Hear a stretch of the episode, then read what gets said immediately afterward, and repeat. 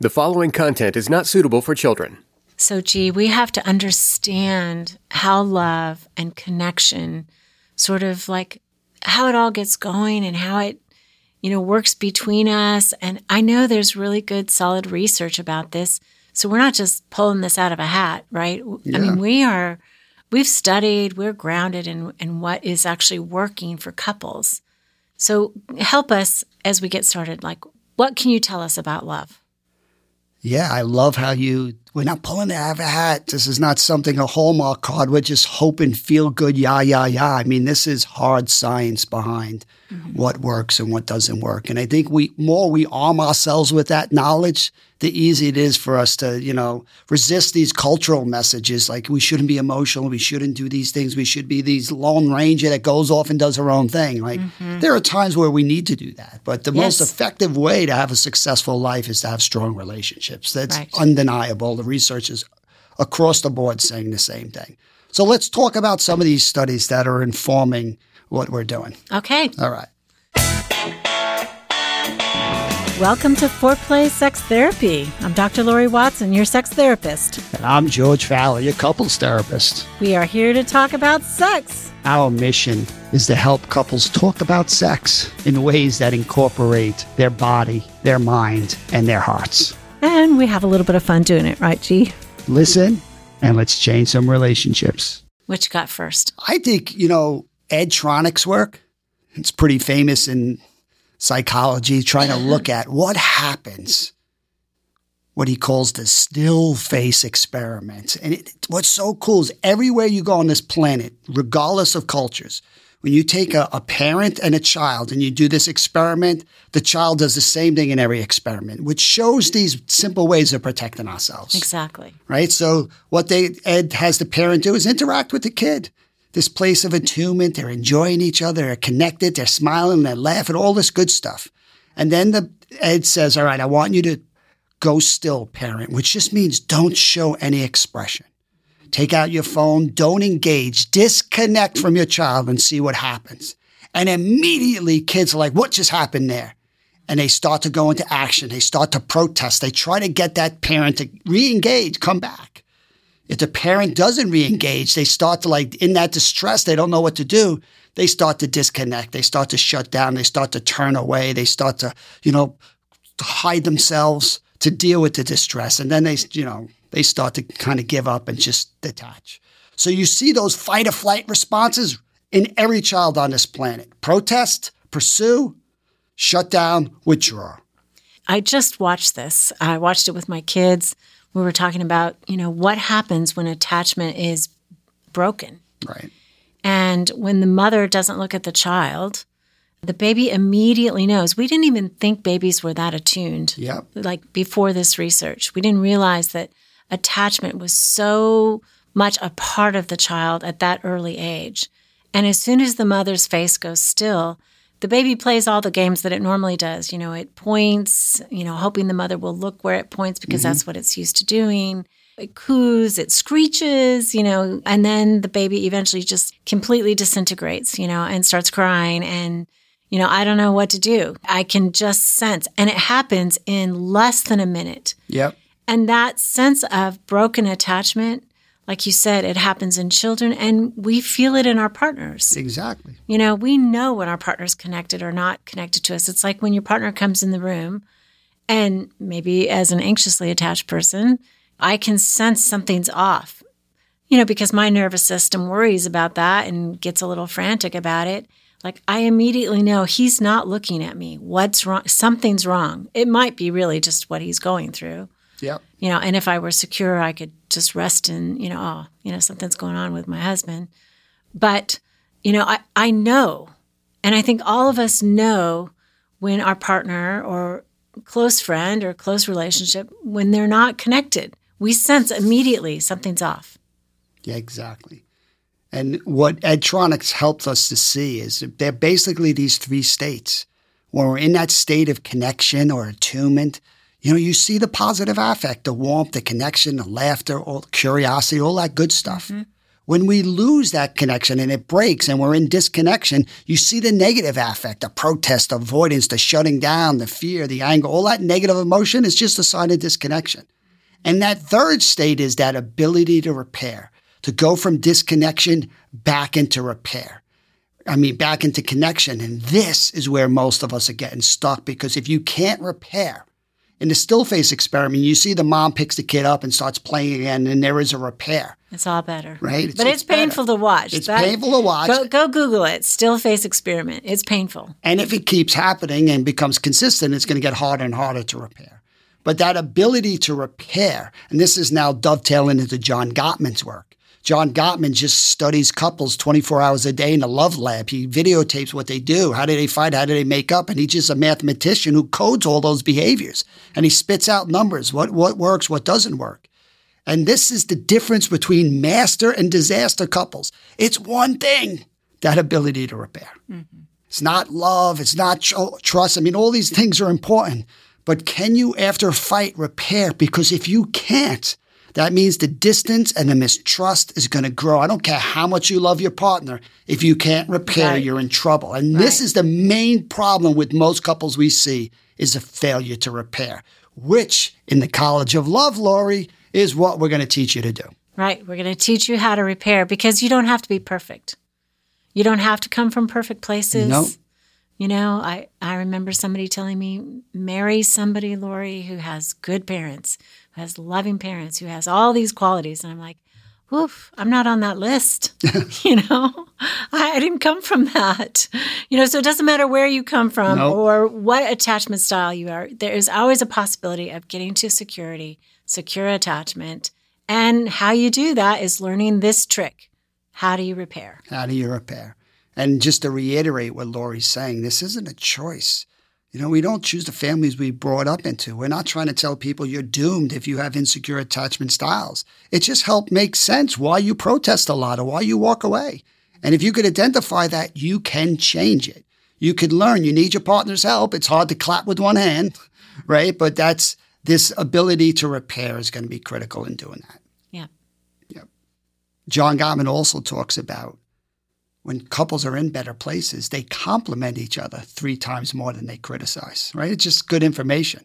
So if you find yourself fighting all the time, bickering all the time, the ratio is probably five to one criticism to ratio, it's hard to repair in that environment, Yeah. right? It's more, just more numbers we're throwing at you. But this is no, this is really important. I don't want to go past that research because it creates such a positive environment. Right? If your partner is always saying nice things to you, you know, and then they they got to add a little correction or you Yeah. know, a little feedback that's not so great, but there's this climate of they like me. You know, I do well. I'm succeeding with them. I'm not failing. You know, I can take in that they need an adjustment here or there. And so that repair piece is easier. There's nothing like love to grow people. Yeah. When someone believes in you, you can do some mighty things. Right? When you don't have that, the world's a more challenging place. Right? Which is helpful to be in a in a time where we can actually see in the brain live what's happening.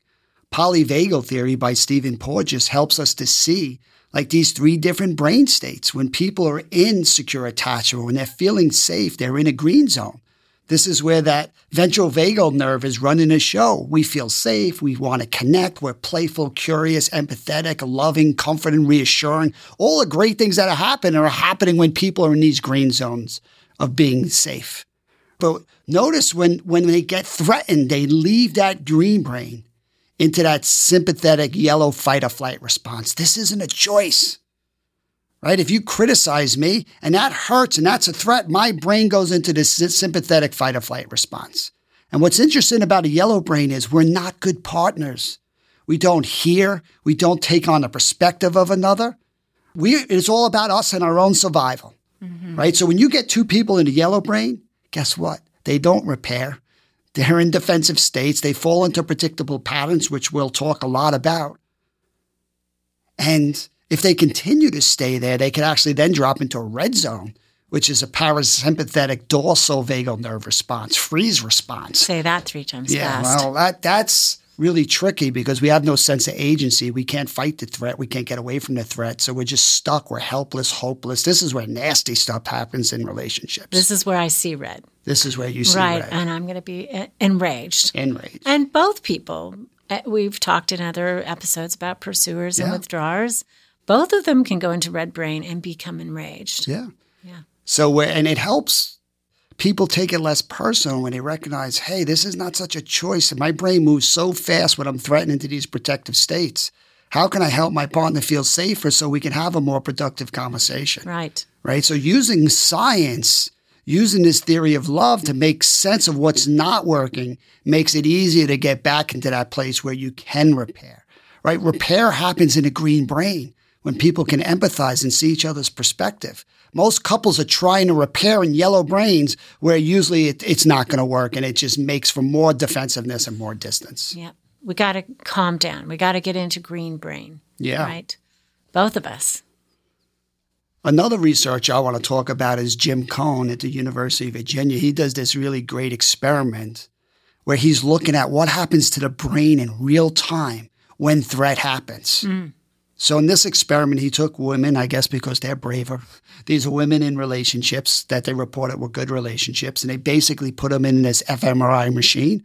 And if you've been in one of those machines, Laurie, they're pretty damn loud, claustrophobic, dark. I mean, they're pretty intimidating. Mm-hmm. But to make it worse, what he said is when you're in that machine and you see a red X flash, you have a 20% chance of being shocked on your ankle. So he wanted to look at like what actually happens in real time when the X happens, when there's a threat. What does the brain do? Right? So he did three iterations of this experiment that he mixed up. The wife was alone in the machine. The wife was in the machine and a lab assistant, a stranger was holding her hand. And the wife was in the machine and a partner holding her hand. Hmm. So, you know, same X, same exact thing. I would think the brain would look the same in all three, totally different. Wife's alone in the machine. Here comes the X. What do you think happens to her brain? Red brain. Red brain flooded to the. When Yeah, the pain comes, it's described as intense. Ah. Right. Stranger holding her hand. Here comes the X. Moderate reactivity. Yeah. Doesn't go red, but it's it still lights up. Right. We need connection, even with people that, you know, we don't necessarily share love relationships with. Yeah. We still feel that human touch, and that feels good. Exactly. And here comes the pain. It's described as uncomfortable. Not intense like it was alone, but it is uncomfortable. Partner holding her hand. Here comes the X. Hardly any reactivity in the brain. Hmm. And when the pain comes, it's almost non existent. Wow. This is slight. Again, look at how the brain codes the threat is influenced by the state of the relationship Yeah. Right? I hope some of you are like, what? This makes no sense. How the brain perceives threat is heavily influenced if we're in connection or we're alone. We were not designed to deal with threat alone. As a firefighter, I didn't want to crawl into a fire alone. No one had a team with me, and there was a mission that allowed me to kind of override those fear responses. Mm-hmm, mm-hmm. When you're alone facing those things, they're a lot harder to do. Yeah. When we face the world together, it becomes manageable, Yeah. Even difficult situations. It's and it's cool to see that you know the heavy influence on attachment and connection on things that we think are pretty individual and separate. Like how I see a challenge, how does that influence by my partner? Big time influence by the state of your relationship. So let's come right back from break and let's talk about this more on the sexual side. Ooh, okay. I was hoping we'd talk about sex.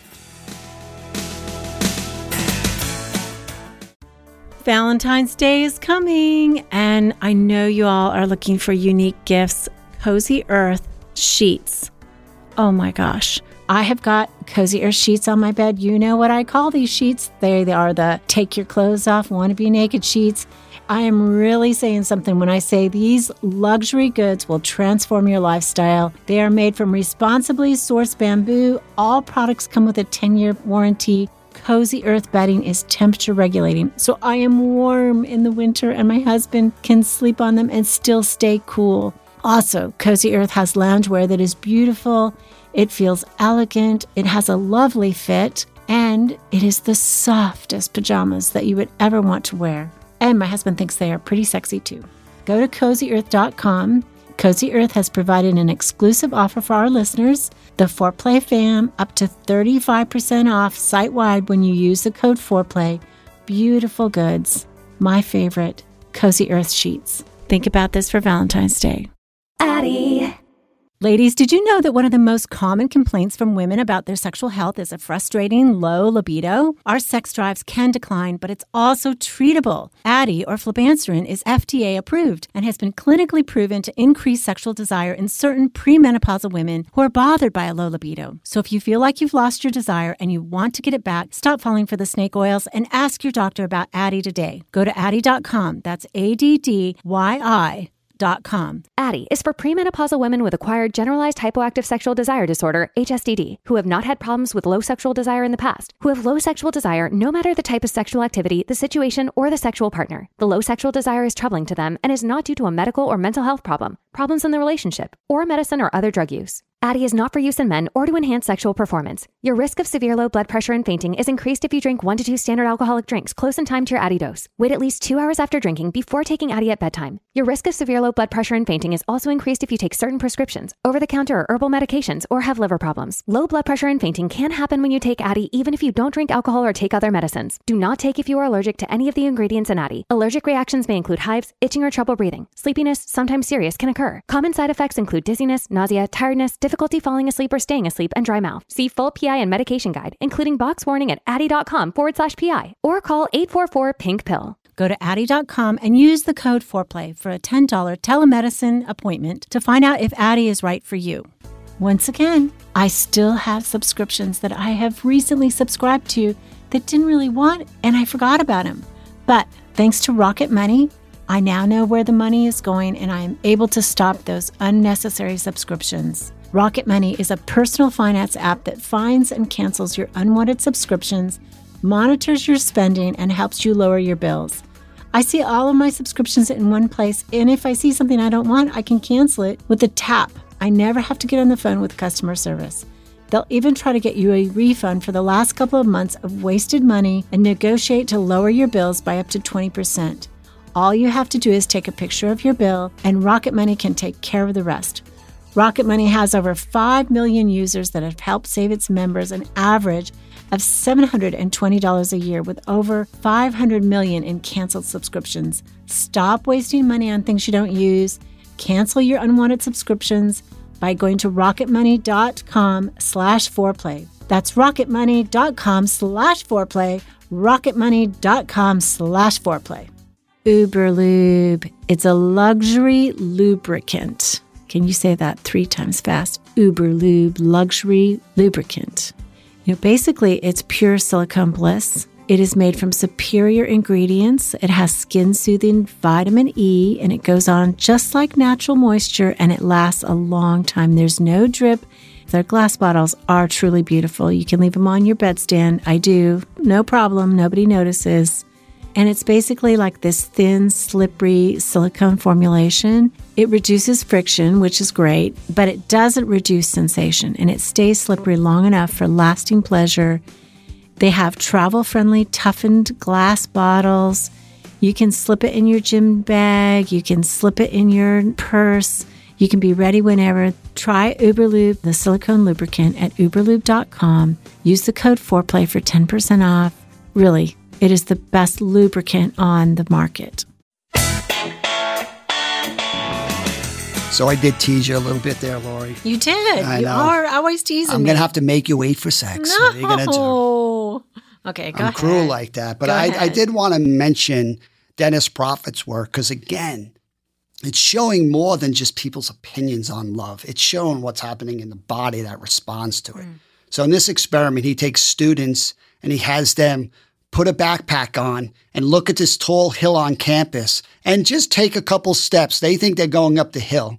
So he's like, all right, put on the backpack, take take a walk. They take seven steps and he stops them and he says, okay, let me take your blood. Hmm. They're alone going up that hill, or they're with somebody else, a partner or a friend going up the hill. Same hill, same backpack. They only take seven steps. Should there be any different? Huge difference. Oh my gosh. Their blood is burning seven times more glucose when they're alone versus when they're with somebody else. Hmm. So again, how their brain is perceiving a challenge and a threat, it is so much more difficult alone than when we're in relationship. I'm, This defi- is why- I'm definitely exercising alone though after this this Well- talk, just for the record. you burn seven seven times the Wow, calories. that's a spin I didn't think about. you know. Holy moly, this could be this could revolutionize working out. yes. Okay, no, go keep going, Chief. No, no, that's again, it's we're having fun with this, but just to look at, you know, this isn't just like when we're enjoying our partner, like the Life impact of that relationship on every challenge we face is so heavily influenced by that state. We don't have to take all these resources. That's what we call down regulating. When you have a threat and you have to deal with it on your own, it's a lot of work. It's mm-hmm. energetically costly. But when you're in a relationship and you're feeling safe, a lot of threats aren't threats, Yep. right? And it's a big thing. But let's talk about shift Yeah. this towards that sexual cycle, right? And again, a sexual is another way of connecting. Yes. Peggy Kleinplatz Yep. basically really thought about who how do you get the best sex? Who has the best sex? I think you know, many of us growing up remember maybe hot sex before we got married. And it's like, ah, you know, is there going to be that again? Or is married sex just partnered sex over the long haul going to be duller and duller and duller? But she actually showed that couples who are deeply connected and in long term relationships have the best sex. And that kind of sex is is where people invite each other into their erotic minds. They share their fantasies, they share their desires, and they get to this place even of spiritual merger. Yeah. You know, like they're so deeply connected in their bodies and their souls, uh, which is incredibly beautiful. And I think that secure attachment, these people have the most different kinds of sex. They enjoy like a, a repertoire of all kinds of acts and fun and you know they'll try new things and it doesn't freak them out if their partner wants to do something that they don't want to do they you know they're up for adventure Yeah. overall I love how these different research intertwine with each other, right? And what Peggy Kleinplatz is saying is that they can repair. They're not so afraid of taking risks, right right? They can they can communicate. You have to be a good communicator to repair. If I'm afraid that you're going to reject me and I'm not going to take a risk, then I lose that part of me. I can't access it and the levels of engagement go down. right if i can't tell my partner what i want in bed i'm stifled Yes. you know and and i'm backed up and so let alone the relationship itself is going to be duller and duller and duller. I think it was david schnarch who was a, a sexual researcher as well. Uh, and he said a lot of couples they come together and their repertoire is pretty big. But over time that you know they just notice when they bring something up their partner kind of looks away or has a, a you know makes a little bit of a face. They don't know why. They don't talk about it. Yep. but they're like, okay, I'm going to lop off this end of what I'm going to ask for.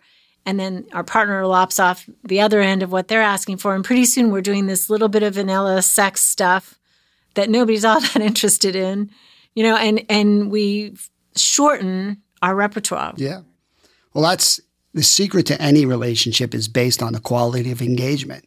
And what happens with these defensive states is the levels of engagement go down. And when you can't repair it, you know, you're in trouble. Yeah. So we love this research by Peggy Kleinplatz that's just highlighting the same thing of secure attachment, right? This this theory out there in the world, you have to have hot sex by novelty and new people and mixing it up. And I'm sure that stuff could be helpful, but great lovers actually because they know each other so well and they can communicate they can take risks they can keep it fresh they can be vulnerable they can lean on each other they can be emotional and physical and spirit they bring so much into the bedroom no wonder why they got the best damn sex on the planet Right. And they let go.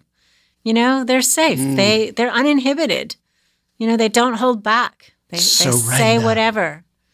so what? i said surrender surrender. so often we got to be in control in every aspect of our life to have moments of letting go right Yeah, not not having to hold back, not having to pretend, just letting it out. That's so awesome. And and they like all of it. You know, I think sometimes sometimes who people who are not quite as secure, maybe they like one part or the other. They like just doing it or they like cuddling. Yeah. But secure lovers like both. You know, they they integrate the affection and the explicitly sexual part of sex all at once. Yeah. You know, maybe not every single time, but their overall their sex life integrates that and they have this sense of both emotional intimacy and physical ecstasy when they're making love. Hmm. Sounds pretty good to me. Yeah, exactly. Exactly. So there's research, George, that begins with children and how they get attached and how what happens when they don't have Right. secure attachment. And just And- for our listeners, I'm sorry, Lou, but again, that's the work of John Bowlby, Mary Ainsworth, all these pioneers looking at parent and child interactions. Right. Right. That informs so much of attachment theory. But we need to to expand that theory from the interactions of just parents and kids and start looking at adults doing it with each other, especially when we're looking at the sexual cycle. Right. And Hazan and Shaver basically were the ones who showed that these attachment styles in childhood translate into adulthood. And oh. that that attachment theory has been expanded. We we now know that there's an emotional behavioral cycle where we're, you know, feeling each other's friendship, like we're home with each other. There's a sexual connection like we've just talked about where we experience ecstasy and mm-hmm. excitement in the relationship. And there's also a caretaking cycle that you know, you and I think about the emotional and the caretaking cycle kind of similarly, but that's really loyalty. Like if, you know, if you're lost, I'm going to know you're lost and I'm going to come looking for you. So that's what that means. But the new developments in attachment theory, especially with Gurit Birnbaum, who we have met in Israel, basically show that the sexual attachment is as important mm-hmm. as the emotional attachment. We used to think that emotional attachment was more primary because that was what developed first, but now we know in couples that both of them are equally weighted, that we need both in order to be successful to stay in love forever. Right. That's why the next bunch of episodes we're going to be focusing on taking you all through this model to learn how to repair and strengthen your relationship, not just the emotional cycle, but the sexual cycle. Yeah. Right? Being able to be intentional about both. Talking directly into these places that, let's face it, most of us didn't grow up in families doing this, Laurie. Right, we didn't. And most of us certainly didn't know anything about sex growing up, right? Not not about how to keep a sexual relationship alive. My parents had eight kids and never talked once about sex. I just thought we were accidents. I didn't know what happened. At least they did it eight times. Well. My parents only did it three times. So it is it is exciting to know that this this theory is evolving, right? And now it's focusing on what's happening in attachment. And I love how you're breaking it down into these three different components because the more specific we get, you know, a lot of research is saying specificity makes for better communication. If we're too vague, it's hard to change something. If we can get clearer and more focused, we have more success. So in the attachment, when we talk about this theory of love, we have these three intertwined systems. Yeah. How do I emotionally feel? How do I sexually feel? And this caregiving part that I want to be able to kind of take care of the people I love. A lot of times when we're looking at families, this is what's happening between a parent and a child, but it certainly plays out in all the different dynamics. Yeah, exactly. You know, as we talked about it earlier at lunch, G, we were saying, you know, that one thing sort of touches the other thing. Every cycle has an influence and a gravity on the other cycle. Yeah. You know, you can't just feel emotionally secure and not be sexual. Mm-hmm. That that's for most of us, and certainly there are exceptions, but for most of us, that's how we define a romance. It's its emotional connection and sexual connection. And if we're not emotionally connected and we're just sexual, that's probably not a romantic relationship either. It, it might be something, and people separate these things. They have friendships, they have sexual connections that don't include romance or, you know, deep emotional connection. That that can be separated, but usually by the time we're in a long-term partnership, we want both. You know, we want to feel sexy to our partner and with our partner, and we want to feel like they really love us and get us. We're hoping we're just giving you a taste of all this research, and this is just uh, one millionth of what's out there, right? But just to get you more interested, go on YouTube, do your own research, check some of this out, see the wealth of information that's all pointing in the same direction. You know, uh, last thing I want to talk about is Naomi Eisenberger's research on rejection, right? When your partner criticizes you, if you look in the brain, it lands exactly in the same place as physical pain. So stepping on a nail or being rejected, exactly the sh- same. It shows us how important relationships are. So when your partner walks away from you and it hurts and you take aspirin, that will help, mm. right? It, it, this is, we're made for a relationship. We, we're talking about this theory of love and all this research to just help people get the buy-in to say, listen, this is the direction we need to go. Yeah. We're committing to help people going forward have the best sex of their lives mm-hmm. and have the closest relationship that feels safe, but also has breathing room so that they come home to each other and they can go out again and do their thing. Sounds good to me. Okay. All right. So thanks for listening, everyone. Keep it hot. And love better, baby. Okay, so tell us about your cutting edge training that you're doing on success and vulnerability. Laurie, we just keep pushing it, coming up with a new module on the playbook of a pursuer, playbook of a withdrawer, really practical moment by moment moves of what a therapist can use. You know, we're so focused on what's happening in session. Enough there's talk about theories and these global things. We, I think most therapists are looking for what do I do in this moment? Give me a tool, George. So that's what we're trying to do. That's awesome. I am so glad you guys are doing this work. I think it helps us be organized to see you do it. You do demos, you do explanations, teaching. It really is interactive. And I think that so many trainings that we sit through don't give us an opportunity for that. So what you're doing is really important. No, we try to emphasize the teach it, show it, do it model of learning. Right? You need to have some ideas, so we try to teach those, and then we try to show what it looks like implementing those ideas. But most importantly, you now got to practice it. That's how they become yours, and that's what we want our, our listeners and watchers to do is become their own moves. Find George and his teaching at successandvulnerability.com. Call in your questions to the Foreplay question voicemail. Dial 833 My Foreplay. That's 833 My, the number 4, play. And we'll use the questions for our mailbag episodes. All content is for entertainment purposes only and should not be considered as a substitute for therapy by a licensed clinician or as medical advice from a doctor. This podcast is copyrighted by Foreplay Media.